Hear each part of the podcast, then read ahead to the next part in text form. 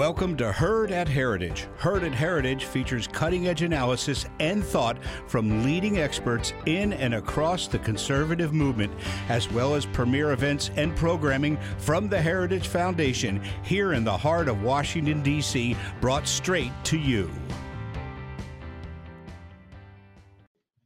I now invite Dr. Ted Bromund, Senior Research Fellow in Anglo-American Relations at the Heritage Foundation, to come on screen. We hope you enjoy the program. Good morning, and thank you for joining us today on Heritage Events Live. My name is Dr. Ted Bromund, and it's my pleasure to welcome everyone to today's event, Ending Interpol Abuse, How the Democratic World Can Fight Transnational Repression. We have a great program in store for you today. We'd hoped to begin this morning by introducing Senator Roger Wicker. Uh, Senator Wicker is the co-chairman of the Commission on Security and Cooperation in Europe, commonly known as the U.S. Helsinki Commission. Unfortunately, the senator had surgery last night and is therefore unable to join us for today's event. But I do want to thank Senator Wicker for his leadership and the leadership of his colleagues, which has been instrumental in exposing and opposing transnational repression through Interpol, most recently through the introduction of the Transnational Repression Accountability and Prevention Act, the TRAP Act. So in your absence, Senator, thank you for your leadership, and we hope to hear your comments on this important issue at a future date. In the Senator's unfortunate absence, I want to turn first to Nate Schenkkan, the Director of Research Strategy at Freedom House. Freedom House recently published a valuable report on transnational oppression, including through Interpol. Nate, please, would welcome your remarks. Thank you, Ted, and thank you to Heritage, and uh, yes, thank you to Senator Wicker. Um, sorry that he couldn't be with us today, uh, but we very much appreciate his support on this issue, the support of his colleagues on the Helsinki Commission. Uh, I'm going to do a very quick rundown of what transnational repression is, how Interpol abuse fits into that picture, and then I'll hand it over to others. Uh, transnational repression is when states cross borders to silence nationals abroad. So this is a quite a broad term in, encompassing a broad range of tactics that includes assassinations, renditions, unlawful deportation, spyware, family intimidation. Uh, and Freedom House's recent report from February is an attempt to give some sense of the scale and scope of this problem around the world. We counted 31 countries using direct physical transnational repression against exiles and diasporas in 79 host countries. Of those, at least 12 abused Interpol during the time period we examined. So this is genuinely a global problem. Now let me talk about Interpol abuse. This is a specific tactic of transnational repression deserving its own attention. Essentially, it's when Interpol is manipulated to act as a force multiplier for regimes intent on targeting nationals abroad. Now, why has it gotten worse? Like everything else in our world, technology has transformed how Interpol's notices and diffusions work. Requesting a notice is much more efficient than it used to be. And this ease of use has encouraged regimes to place tens of thousands more of them, which I'm sure we'll talk about today. And distributing the notices is also more efficient, allowing them to reach national institutions around the world with incredible speed. The result is that we see Interpol notices being used not only by major authoritarian actors like Russia or China, but also at an incredible scale by less well-resourced actors like, say, Tajikistan. It is easy, it is fast, and it is essentially cost-free. And we see abuses continuing even long after the problem has become apparent. After the coup attempt of 2016, Turkey became infamous for attempting to upload tens of thousands of notices all at once, which Interpol rightly saw as an abuse of the system and decided not to act upon. However, just this weekend, I was speaking with a Turkish activist about a case of a person who has been detained and is now missing due to a Turkish notice that clearly relates to the coup attempt. In this case, the Turkish government has simply created different criminal charges and used those as the basis for the request. The good news is that there are ways we can fix the system. This includes the TRAP Act that Ted mentioned, which Senator Wicker and others from the Helsinki Commission have just introduced last week. It also includes actions that the executive branch can take. Within our countries, we can make sure that our law and immigration enforcement institutions understand what, what Interpol is and isn't, and ensure that Interpol notices and diffusions are not being used as the sole basis for arrests, detentions, deportations. And at Interpol itself, democracies can use their leverage to improve the organization's governance and limit opportunities for abuse. That's all I have to say. Uh, thank you for your time for the event. I look forward to the discussion. Thank you very much, Nate. I'd now, like to invite Michelle Estlund to turn on her camera and join us on screen. Uh, Michelle Estlund is the founder and principal attorney at Estlund Law PA and the founder of the Red Notice Law Journal. She's an authority on Interpol abuse and its effects inside the United States. Michelle would welcome your remarks. Can you hear me? Thank you so much.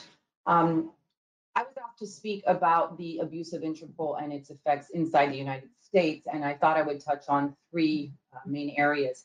The effects on our citizens, the effects on non-citizens, people who are here um, under asylum or a legal visa, and the effects on our domestic resources. Because what we're seeing inside the US in terms of the effects of abusive red notices differs depending on whether the red notice subject is a citizen or not. Um, if you're a citizen, the biggest concerns, of course, are risk of extradition, um, the inability to bank in a stable manner, and the loss of the ability to travel without detention due to an abusive red notice. For extradition, it's primarily a concern for people with red notices from countries with whom we do have extradition treaties. For people with red notices from countries like Azerbaijan, China, Russia, and other countries without uh, extradition treaties in the US, our citizens don't face that worry as long as they stay in the US typically. With banking, the second concern for our citizens, we do see that most abusive red notices are based on financial crime because quite frankly, they're easier to fabricate those kinds of charges. Um, red notice subjects who are wanted for those kinds of crimes often find that they can't keep accounts at their financial institutions because their names are on a financial risk list that's circulated by data publishing agencies like WorldCheck or LexisNexis. Uh, in terms of work, your profession obviously suffers if you're wanted uh, improperly via red notice. People have trouble finding work that requires a background check because the information is either being circulated officially on Interpol's website, unofficially on various online sites, or some information related to the red notice is discoverable by a federal background check. So that's how our citizens are affected by these kinds of red notices. In terms of non-citizens, you know, people who might be here uh, awaiting um, an asylum application or uh, on a specific visa, an investor's visa, for example, people who are in that situation, um, they'll have slightly different concerns. The red notice for a foreign national means the possibility of detention, which we saw more and more over the last four years. We're not sure how it's going to play out during this administration. Um, but sometimes they'll have a bond issued and sometimes they won't. Immigration officials often send what's called an RFE, a request for evidence, when a red notice is known. And that requires the applicant to find out the basis for the red notice and explain it to the immigration judge, who may or may not be familiar with abusive tactics used by certain Interpol member countries. Um, it's, it's, if the applicant hasn't already gotten ahead of that process, they, they don't know in advance that they've got a red notice, it's very unlikely that the immigration court is going to continue a case for the period of time that it takes to both prepare and wait for an answer on that red notice. Extradition is less of a concern for non-citizens because what we typically find is that our government is not going to go through the extradition process, which is a bit more onerous, um, expensive, time-consuming than it would for a removal or deportation proceeding. In terms of the effects of abusive red notices on our domestic um, resources, we see that particularly where a red notice originates from a country known for profound human rights violations, our government is being used. It's being used to facilitate corruptly motivated prosecutions um, and um, politically motivated prosecutions. So we've consciously decided against entering into treaties with certain countries precisely because we don't want to participate in uh, uh, furthering their often illegitimate judicial processes the red notice system is being used to circumvent the protections that we put in place uh, to avoid extraditing people. And the way that happens is when non-citizens are stopped pursuant to red notices and detained, they are often removed um, or deported uh, based on that red notice. So what we can do uh, to, to remedy this situation in terms of Interpol abuse, uh, first of all, obviously pass the TRAP Act, um, as I think will be discussed by, by another panelist, um, the bill is important. It addresses a lot of the concerns that that um, that arise with respect to Interpol red notice abuse. um, particularly in relation to wasted resources by our immigration system. Um, also, immigration officials need to be trained to understand that a red notice is not an arrest warrant. It shouldn't be uh, treated like an arrest warrant, and that the guidelines issued by the Department of Justice need to be used by um, immigration officials as well. And finally, we need to give extra scrutiny to the red notices that come from countries who are known for their due process and human rights violations. You can find this information uh, on websites for free, from Freedom House, Human Rights, uh, Human Rights Watch, Amnesty International, Transparency International. It's readily available information, and we should be training our officials uh, on those issues. Thank you. Thank you very much, Michelle. I, I think uh, together you and Nate have made a, a, really important point, which all attendees here should bear in mind. The essence of Interpol abuse inside the United States is that the U.S. police and justice system uh, can be converted into being agents for, for example, Vladimir Putin or Erdogan of Turkey or Xi of China. And uh, this is a profoundly concerning thing for people who believe in legitimate law enforcement. Uh, we in this country should not be acting as cat's paws for Vladimir Putin.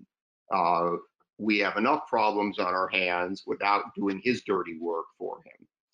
Uh, let me now uh, turn to Ben Keith and ask him to turn his webcam on. Uh, ben is a barrister with a firm 5 St. Andrews Hill in London, uh, in the United Kingdom. Uh, he is a leading specialist in extradition and international crime and has profound knowledge of the use and abuse of the Interpol system by a number of countries.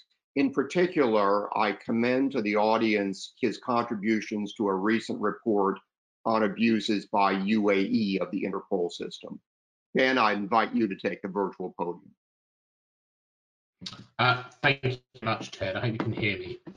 Um, I'm just going to speak very briefly about my experiences of uh, investigating and writing a report on the recent uh, issues related to UAE and Interpol, um, and the worrying trend that is um, the attempt by the United Arab Emirates to infiltrate Interpol and manipulate it for their own ends. Um, it, it's something that we, uh, I read a report with Sir David Calvert Smith, who's a former Director of Public Prosecutions in the United Kingdom, and we investigated um, what the United Arab Emirates were doing in relation to um, trying to influence Interpol. We produced a report called Undue Influence, which launched a, a few weeks ago. And in that report, we examined the uh, issues of, in, uh, of the new presidential election of uh, of Interpol and the candidacy of a man called General Al Raisi, who is a former senior uh, political figure in the United Arab Emirates and was has previously been in charge of police and prisons at the time when a number of people have produced uh, or have been tortured and mistreated. And so we looked into the worrying uh, potential that a man who has been implicated or whose organization has been implicated in deliberate torture and mistreatment, particularly in, in our respect of British nationals, but, but that is not just British nationals, could quite imminently be elected as um, the president of Interpol. And we received information from some leaflets, in fact, that were printed for him that, that were that were leaked, uh, that his candidacy was that his candidacy was, was imminent. And so we sought to investigate. And one of the things that we found, and it is in the public domain, it's been discussed before, is the Interpol Foundation for a Safer World, which is an arm's length so purported NGO which funds Interpol and into that um, NGO was put 50, a 50 million euro uh, donation um, from the United Arab Emirates over a, it was for a five-year period of funding, but it is by far the single, uh, the biggest single donation to uh, Interpol. It was noted by Interpol, uh, by the UAE that the uh, General Secretary of Interpol, Jürgen Stock, sits on the board of the Interpol Foundation for, for a Safer World, as do a number of other political figures.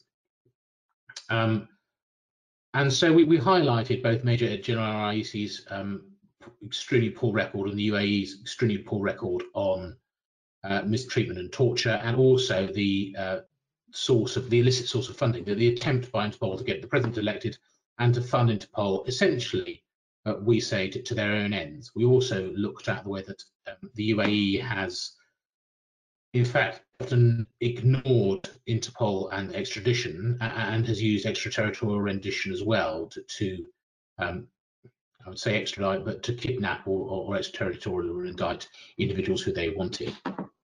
Um, so we published that report. There was a lot of press coverage of it, but but interestingly, um, last week we received a, a, communication in return from Jürgen Stock, uh, who was, uh, and we presume his press office, in in a, a, a rebuttal of what we had said, um, but essentially was unable to say anything uh, that we'd said was wrong, other than a few um, typographical and, and uh, few factual errors on on the mechanics of Interpol, and in fact said to us that um, he was Interpol itself was was was very glad of the donation from the United Arab Emirates, and they were seeking more donations.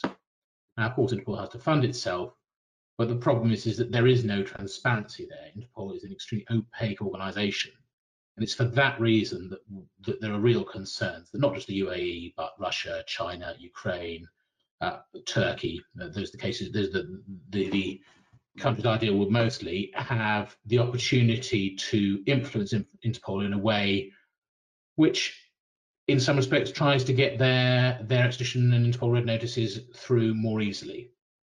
Uh, finally, uh, we know, for instance, that the Chinese tried to do the same with the former president Meng Hongwei. Um, uh, there are credible reports that he was summoned back to China. He then disappeared and then a few months later reappeared, having admitted to uh, some corruption charges. And there are credible reports that the reason for that was that whilst his tenure as president, uh, Interpol in fact refused some high profile Chinese red notice requests, and he was blamed uh, directly by the Chinese government for that. Um, that's all publicly available information, but bringing it all together shows that Interpol uh, is at real risk of being subverted by external forces and by states who wish to abuse it. Thank you very much, Ben. Uh, your your your comment at the end there about uh, Meng Hongwei uh, and the Chinese leadership of Interpol recalls that we've now had three attempted or successful authoritarian campaigns to run Interpol. Uh, the Russians tried uh, and lost a heavily disputed election in the Interpol General Assembly, thanks in part to US and UK leadership. Uh, the Chinese were successful uh, in getting uh, Meng uh, elected to lead Interpol. And now the UAE is launching a very well funded campaign to try to achieve the same ends. Uh, and these campaigns serve two overlapping purposes. Uh, in part, uh, they are an effort, I do not doubt, to manipulate Interpol inside to secure red notices more effectively, but they are also undertaken as a way to hold the country in question up to the global spotlight and say, look, we are leading Interpol. Therefore, by definition, our legal system and our police system must be beyond reproach because how could we have achieved this success in leading Interpol if we hadn't had its sort of a, a stamp of approval. So this is a sophisticated campaign that serves a number of purposes, all of them sinister. Uh, and you and your colleagues have done a great service by exposing UAE's attempted manipulations in this regard. Uh, let me now uh, finally turn to Paul Massaro and ask him to turn his webcam on. Uh, Paul is policy advisor on the Commission on Security and Cooperation in Europe, which is commonly known as the US Helsinki Commission. Uh, Paul played a vital role in crafting the TRAP Act, the Transnational Repression, Accountability, and Prevention Act, which was in, introduced by Senator Wicker and a number of colleagues uh, as original co-sponsors in the Senate last week. Uh, Paul, uh, let me invite you to take the virtual podium. Yeah, thanks so much, Ted, and wonderful to be here with such great minds. It really is an honor, and congratulations, Nate, on your recent report. It's a work of art, and I think really we've learned so much uh, from from your research on transnational repression. And I'll say just generally that this this topic of transnational repression is becoming more and more and more interesting. So of course, Interpol abuse uh, is is one of the leading forms of this repression, but not the only form. Uh, and I guess I, I think it's always important that we recognize what a what a wide-ranging topic we're talking about here when we think about how dictatorships are reaching into democracies um, to try to uh, repress political dissidents uh, and opponents. So with with regard to the TRAP Act, the Transnational Repression Accountability and Prevention Act, uh, we have reintroduced this Congress and the Senate. Uh, we're in a very, very strong position. We have eight bipartisan co-sponsors. Uh, the co-lead is the chair of the commission, Senator Ben Cardin. And then we also have Senators Tillis, Whitehouse, Rubio, Markey, Rounds, and Van Hollen uh, on the bill. Uh, we're doing everything we can to move it uh, rapidly through the process, get it into law. And I think it is very important. It, it, it addresses a lot of um, the issues that the other panelists have brought up. Um, and the biggest thing it targets is this concept of and, and the, th the thing I think that I'm most concerned about generally, and we we my my my bosses tend to be most concerned about is this um, is this idea of backdoor extradition, that is to say, uh, deportations uh, that are caused by red notices where a political dissident or opponent will sort of just through automated processes uh, find their way back to an authoritarian state where they are then uh, tortured or killed or jailed or all, all sorts of, uh, of nasty business. So the three goals of this bill generally are to one, establish priorities for the United States at Interpol, that is to say what our delegation there should be doing.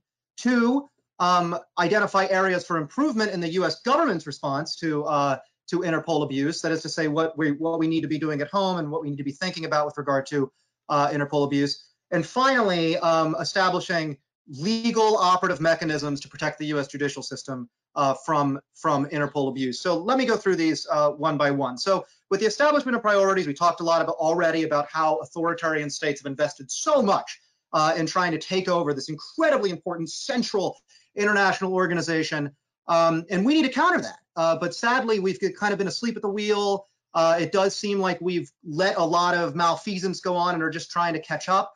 Um, I think we are waking up, getting smarter on this. I think we need to work with allies on this. Uh, this bill requires uh, that our delegation sort of go go about enhancing the screening process, ensuring that key positions uh, in the Interpol hierarchy, including at the Commission on the Control of Files, which of course is the is the Interpol commission that is supposed to be uh, reviewing these red notices and diffusions for abuse, uh, and all these sorts of other key positions are filled with rule of law um, uh, candidates, individuals who respect the rule of law. That Interpol publish better figures on and, and publicly and publish at all certain figures uh, on some of this uh, abuse, um, and, and, and, and, all sorts of other ideas like this. So ensuring that we are out there working with allies uh, to fight for the rule of law against uh, authoritarian abuse of this, of this organization. Um, so the second piece with identifying areas for improvement, this is the reporting on abuse at home. So Michelle really highlighted uh, how courts need additional information. We need to the the people making these decisions in the United States need to understand what what what is this abuse? What are we talking about? So the U.S. government will uh, publish under this bill a report on Interpol abuse that will look at adequacy of efforts, a description of incidents, uh, incidents, um, looking at the response of the U.S. government and the advocacy that we're doing. So all of this stuff should inform uh, decisions made and legal decisions uh, around this kind of thing, as well as policy decisions. So it's just good to get more USG information out there uh, on this and have people looking deeply into it to inform the policymaking as well as the judicial process.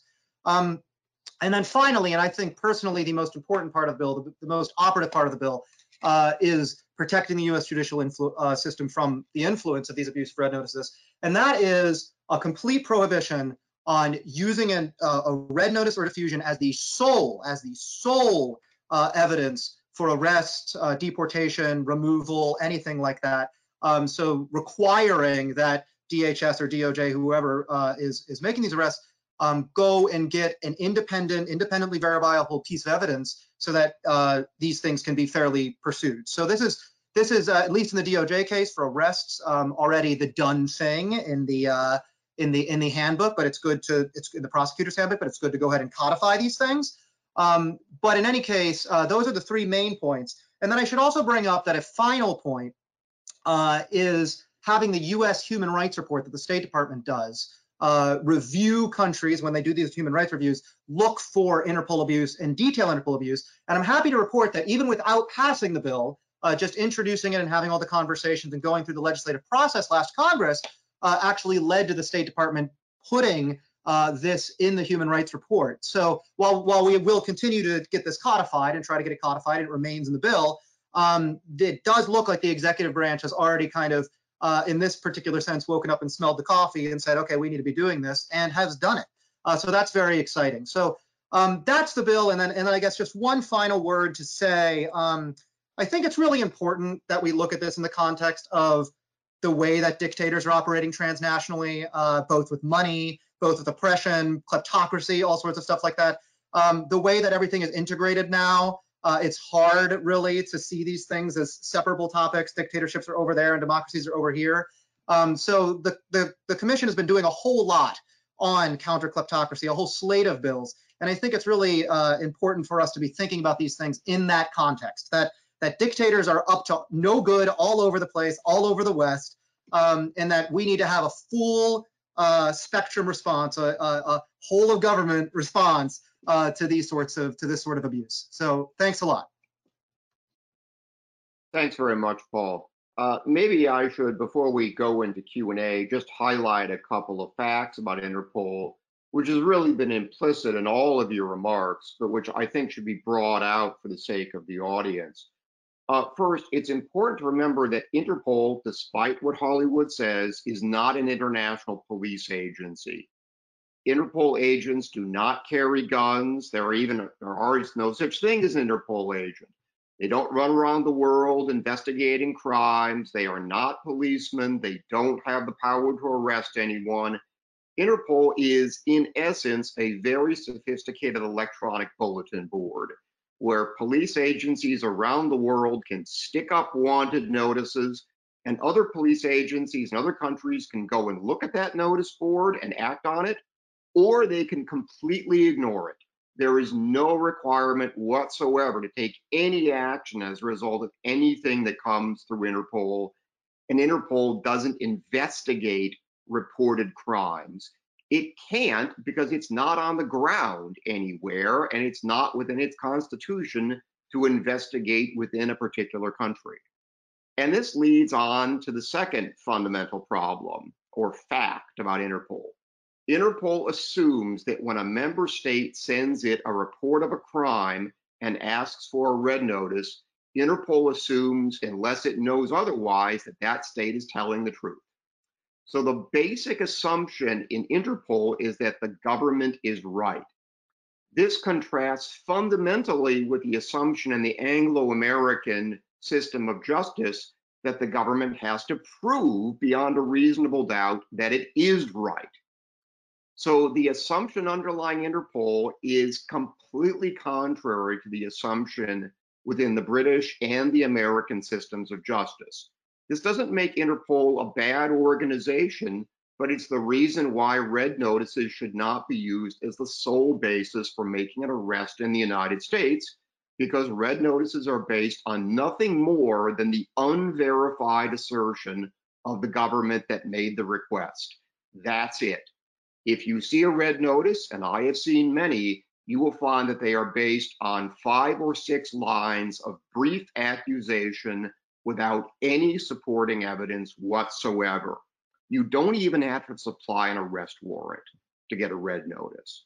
So don't fall for Hollywood's belief that this is, you know, the result of some vast international investigative operation. Nothing of the sort. What's coming into the United States and Britain and many other countries is simply a few lines of text from Vladimir Putin's policemen saying, so and so was a criminal, please detain, and we're going to extradite. That's it. So there's a lot less to this, but also a lot more than meets the eye. Uh, we've had a question come in from the audience uh, directed uh, to Nate. Uh, Nate, can you unmute? Uh, the audience member asks, uh, you mentioned earlier that the problem of abusive red notices has gotten a lot worse recently. Uh, can you give a little background on this and explain why? Um, sure, I'd be happy to, and I think other colleagues here, Ted as well, um, can can chime in. Um, as I said in the opening remarks, uh, underlying the increase of abuses is a technological shift. So, um, as Ted just said, Interpol is essentially a very large messaging platform. It's basically a way to share information between police departments. 20 um, some years ago, this was relatively arduous, um, like all kinds of information sharing in our world. Um, doing this kind of event would have been impossible 20 some years ago uh, in the format that we're doing it now. Uh, at that time, uh, Interpol did not have the technology to enable people to upload and disseminate these notices and diffusions rapidly. Um, that started changing in the mid 2000s, in the first decade of the 21st century, with the introduction of a new system. Um, the new system has made it much faster and much easier.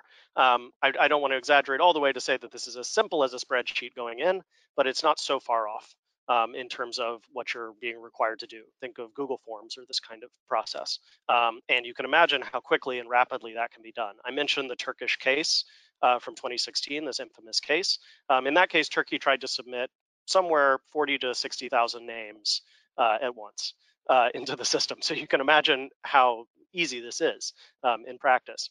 So in terms of the number of notices, and you'll see these statistics provided by Ted, provided by others, um, referenced in our reports as well. Uh, in the first decade, the beginning of the first decade of the 21st century, you would have about um, 1,300, 1,400 red notices per year. Um, you now have about 13,000, 14,000, so 10 times as many. And then you also have the notices and uh, and others that linger in the system. Um, so they remain in the system to be acted upon at other points. And that's something else I want to um, emphasize because I don't think we've had as much time necessarily to go into all the nitty gritty details, but you have a lot of problems here with data maintenance. So when the system disseminates these notices or diffusions, and I can clarify that term or someone else can if we'd like to later, um, when those are disseminated to national bodies um, and they enter the national immigration enforcement or law enforcement system in the United States or in the UK or in Germany or France, um, removing them from those systems isn't actually an Interpol function. So you could have a person who has a fraudulent abusive notice entered against them through Interpol. So it goes up through the central place and then it's disseminated out. Then they get it removed at Interpol. They go through a very arduous, difficult legal process that may take a year, may take longer to get that notice lifted at Interpol. And Interpol will send out the notification to say this has been lifted. That doesn't mean it's eliminated from the system it can still linger on in those computer systems based on the data maintenance practices of those different countries all over the world for a very long period of time. And you can have people continue to be de detained, continue to have trouble accessing bank accounts, getting visas, uh, getting credit reports, um, all because of the ways in which we, we don't take into account how unaccountable and difficult to maintain the system is. So I do think a lot of it does have to do with, in a sense, technology and the, and, the unaccountable and untransparent process that has grown in its power and impact without the oversight that it needs. Thank you, Nate. I mean, if I had to summarize, uh, it's really Interpol abuse happens because it's cheap, it's easy, it works, and because people learn from each other. Uh, the Russians were, I think, the trendsetters on Interpol abuse but a lot of people have learned from them. Uh, the Chinese, uh, the Turks, UAE, and many other places looked at what Russia was doing and said, hey, this costs basically nothing and it causes our enemies a lot of problems, so let's do more of it. Um, if it works, why not keep on trying? Uh, we have a question uh, which could go to a number of audience members. I think I'll direct this initially to Paul. Um, and uh, the questioner asks, how many problematic presidential Interpol candidates will it take for Western countries to truly wake up to Interpol abuses? Why were lessons not learned following the failed Russian candidacy? Yeah, so it's a it's an excellent question, and I and I think it has a lot to lot to do with the fact that like uh, the EU has its own system essentially for cross-border law enforcement, and most law enforcement cases in the EU are dealing with European countries that talk to one another via what's called the Schengen Information System. That's actually one of the reasons why we now see the United Kingdom getting more interested because they've had to leave the Schengen Information System, which is essentially like an EU Interpol, right? So now the UK is suddenly gone and they've exited and they're like, oh, well, we need to get involved in Interpol. Um, the United States has always used Interpol as its primary sort of international law enforcement uh, uh, information exchange system. Um, but it's been alone in that. Uh, also, I suppose, with Canada and uh, but but the the number of rule of law countries that's, that have used it as their primary system and their really big means of doing this sort of thing uh, has been limited and remains limited. I mean, just because you're suddenly going to get the United Kingdom doesn't mean you know you're going to get all these other rule of law countries. So um, it's a matter of prioritization, I think. I think for the EU, their law enforcement system works quite well for them, and they don't worry too much about it. Um, you know, so it's it's incumbent upon us now to light a fire underneath other rule of law states and say we we as rule of law states um, need to be putting the thumb on this organization um, and ensuring that it complies with its own constitution. Thanks very much, Paul. Uh, another question has come in from the audience, and uh, this would go to a number of panelists. Uh, can you address what you see as the role of Interpol Washington, the U.S. National Central Bureau, uh, the uh, frequently known as the NCB, which is an agency of the Department of Justice in combating misuse of Interpol red notices? Paul, I think you might take that initially, yeah. but but others sure. may wish to weigh in. Yeah, so um, so the NCB is effectively can effectively be understood as kind of the U.S. like diplomatic mission to Interpol in one sense. Like it's it's it's our major uh, manages our representation there. It's there it, in a sense. It's it's it's Interpol's representation in the United States in one way. Um, it is it it handles the maintenance of the system and that sort of thing. Um, we have spoken with the NCB and, and, and would like to see the NCB do take on this function, but the NCB claims that it does not have the resources um, and does not have the mandate or the function to review uh, whether Interpol red notices are abusive. And beyond the resourcing and mandate question, there's also the question of if the United States starts to unilaterally do this sort of thing, do we uh, get hit with reciprocity at Interpol? That's this, is not my claim, but this is a claim that you know comes out of um, comes out of those that work in this space that will will people stop respecting our requests on the other side, which which just generally in the diplomatic sense often ends up being an issue, the reciprocity problem. Um, but for all of these reasons, um, it's it's been hard to push the NCB to be our body to review Interpol red notices. And I am sympathetic to the claim that really it should be Interpol. uh, it should be Interpol and Lyon ensuring that it is not um, it is not abused, and it should be the organization that is not abused and the organization that is rule of law, and it should not be the NCB having to review every single red notice to ensure that, or, or diffusion for that matter, which as Nate said, you know, there's a distinction there, but both of them are abused. Um, but you know, it should not it should not be incumbent upon them uh, to review every single one of those to to to decide whether they're abusive. Um, so that has been a long discussion between the executive branch and the and the legislative branch on how even to structure the TRAP Act, because the, the former TRAP Act had a certain number of countries um, sending if you if you if you arrested someone and you had sort of a, if they didn't have an extradition treaty with the United States, you'd sort of uh, uh, uh, well send the request to um, to the NCB, and and you you would you would see whether the NCB says it's abusive or not. But um, we've eventually we have essentially gone in a different direction now precisely because of this issue of like can the ncb actually be required to review every single red notice which uh, we've come to the we've come to the conclusion of no uh, I would add that Interpol's rules make it quite clear that NCBs are supposed to play a policing role within the Interpol system to help keep Interpol uh, following its own rules. But I mean, I would definitely agree with Paul. Uh, the U.S. is not a police agency for the world. We cannot hope uh, to review every single red notice and every single diffusion for compliance. The central responsibility rests with Interpol. I think that's very clear. But by the same token, we are responsible for the use that we make of red notices inside the United States. And that's where I think an NCB reviewing function uh, really has to have its locus. Uh, I'm going to turn next to Michelle. Uh, uh, a, an individual um, has sent in more of a comment than a question, uh, but Michelle, you might like to respond to this. uh, the audience member states, it should be noted that in the US, an individual cannot be arrested due to the fact that there is an active red notice issued on them. Uh, and this is advised um, uh, in the lookouts made available to law enforcement agencies in the United States. Michelle, would you like to comment on that? Sure, and I mean, nobody's arguing about that. Obviously, in the US, it's different than in some other countries where we don't treat uh, a red notice as a basis for an arrest in our judicial system. Um, it's actually technically not even enough for somebody to get detained in the immigration se um, sector. Um, but what happens is you, with respect to the uh, immigration proceedings, that will, the, the red notice, and we're talking about abusive red notices here, um, the red notice will set in motion a series of events that require us to dedicate uh, manpower, hours, resources to figuring out should we detain this person? Should we have a bond? Do we have a bond hearing?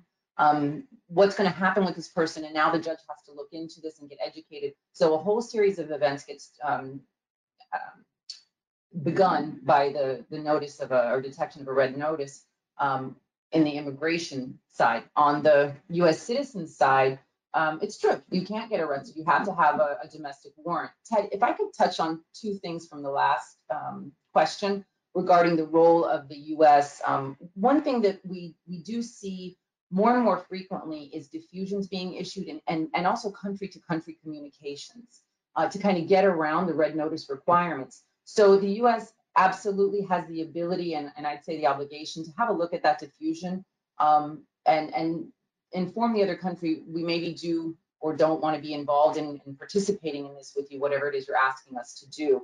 Um, so we have that capability. And the other thing that always drives me crazy is when the US NCB or Interpol itself says we don't have the manpower. I can't tell you, and I'm sure the other panelists would say the same, how many young, bright, um, eager, idealistic lawyers and free lawyers want to work on anything related to Interpol. It would be very easy to set up a supervised program in our NCB, in Interpol, just to go through and review on just another level of scrutiny, red notice requests or other requests that come in to say Interpol or the NCB it, it, it, would not be difficult to do that. It wouldn't be something you'd have to fund because people want to do this work for free. And these are the brightest minds um, out there. So I, I, I, uh, I, I'm very mad about that idea, and I don't think it's true. so I think where there's a will, there's a way. That's my point on that. Yeah, uh, Michelle, I think I think that's an excellent suggestion, uh, and I would just add that uh, the idea of you know more careful U.S. scrutiny of red notices uh, is not only a savings of resources, it prevents us from being complicit in the crimes of, among others, Vladimir Putin. Uh, and you know, as for the, the use of red notices in the United States, uh, we should bear in mind that a lot of people who are being targeted are foreign citizens who are legally in the United States, dissidents, businessmen who oppose re regimes, and others. What will happen in the United States is the red notice is used to cancel their visa or their travel authorization, which then means they're in the country illegally and can then be arrested for the immigration violation which the red notice has created but they're not arrested because of the red notice. And then when they're arrested for the immigration violation, the red notice is brought out as evidence that they're actually dangerous criminals. So the process is completely circular and it results in manufacturing an immigration violation and then using the red notice to pile on. So the audience member is quite correct. You're not arrested for the red notice. You're arrested for the immigration violation the red notice creates and the red notice is then evidence that you deserve to get booted out of the US. It's a completely circular process. Uh, we're going to close with one final question, and I think this probably goes best uh, to Ben. Um, and the, the question, the audience member says, uh, China uses Interpol as a tool to repress their political enemies. Uh, the Chinese government is not going to accept uh, that they are arbitrary and not governed by the rule of law. How do we deal with this problem? Well, the, the, the difficulty with all international organizations and all international law is ultimately the only solution you have to uh, try and change things is political commentary and political embarrassment. There is no supranational court that will give you a ruling that says China does not follow the rule of law. I mean, there's lots of good material. There's the US State Department, there's Amnesty, there's Human Rights Watch. Although the Chinese would say, well, they're all they're all biased against us. Um, and it's the same. It's the same in Europe. The European Court of Human Rights is an is an excellent forum which will deliver judgments, uh, unfortunately, many years after the fact, showing that Russia and many other countries have breached people's human rights by torturing them. But ultimately, the sanctions that are involved involve small amounts of compensation uh, and a judgment saying you have uh, abused the system for your own political ends. And it's only really when you get regime change after many years of continued uh, involvement in international law that you will get change. And what we have to be really vigilant against is the facade, I think, as we spoke about earlier, of uh, repressive regimes or regimes with difficult human rights records trying to reputation wash by uh, having a president of Interpol, by pretending, as China's done in the in the fox hunt, um, uh, in outcoming fox, fox hunt movie and uh, there's a few articles I've seen that are coming out or going or going to be coming out on on in relation to the Chinese anti-corruption, which are it seems paid for by the Chinese government because they are entirely supported of, of, of that um, initiative and don't mention any of the problematic issues in it, albeit that it's clear the anti-corruption initiative is, is going to catch some people who are committing criminal offences, but they also provide cover for those um, requests for Interpol and those prosecutions, which are in fact not genuine criminal offences and are designed to uh, put political opponents or, or business opponents out of business, or in China's case, uh, really just seek control over, particularly in relation to powerful expats. Uh, and so we just have to keep being vigilant, keep reminding everybody that this is not true, um, uh, keep a very vigilant eye out on the Chinese PR machine, which is extraordinary um, and is very slick. Um, because many of these regimes don't care. The UAE are very upset about the report we published recently because they care about their reputation. And so, as far as I'm concerned, we will continue to expose their corruption until um, they stop torturing uh, individuals. And so, so that's unfortunately there's no easy solution to it. It's long-term, sustained, and careful examination of all the facts of each of the cases, and reminding everybody that um, not everything not everything written down on Interpol Red Notice is in fact the truth. Thank you, Ben. Uh, I would just close by commenting that obviously China poses many problems that go far beyond Interpol. But if one sticks strictly to Interpol, uh, I don't think anyone on this this panel today would dispute that we need an organization like Interpol. Uh, international law enforcement cooperation, when conducted according to the rule of law, is entirely legitimate and deserving of support. I don't think anyone here would disagree with that. Uh, the difficulty, of course, is that it's not always conducted according to the rule of law in the case of Interpol. Uh, but Interpol is an international organization that is worth defending and is worth reforming and is worth saving. And I would go further in Interpol, uh, the democracies contribute about 85% of the money. Uh, we hold the purse strings. The entire constitution of Interpol was written largely to make the United States happy so that Interpol wouldn't be used as an agency of transnational repression. And, and in the case of Interpol, we have the budget on our side, we have Interpol's constitution on our side, we have Interpol's rules on our side. If we can't solve the problem of transnational repression in Interpol, we are not going to be able to solve it anywhere else because with Interpol, we have every conceivable advantage. So this is not going to solve the problem of the Chinese Communist Party, but we can do, and we are in a great position to do a lot about ending transnational repression, at least through Interpol. And in my view, the TRAP Act is a valuable contribution towards that end. So again, I want to thank Senator Wicker and his colleagues for their leadership. Uh, I want to close uh, by urging uh, individuals to download uh, the handout, which is available. I want to thank our four panelists, all of them for their tremendous comments today and their varied leaderships on this issue, and wish all of you in the audience a very pleasant day. And thank you for joining us on this event on ending transnational repression through Interpol on Heritage Events Live.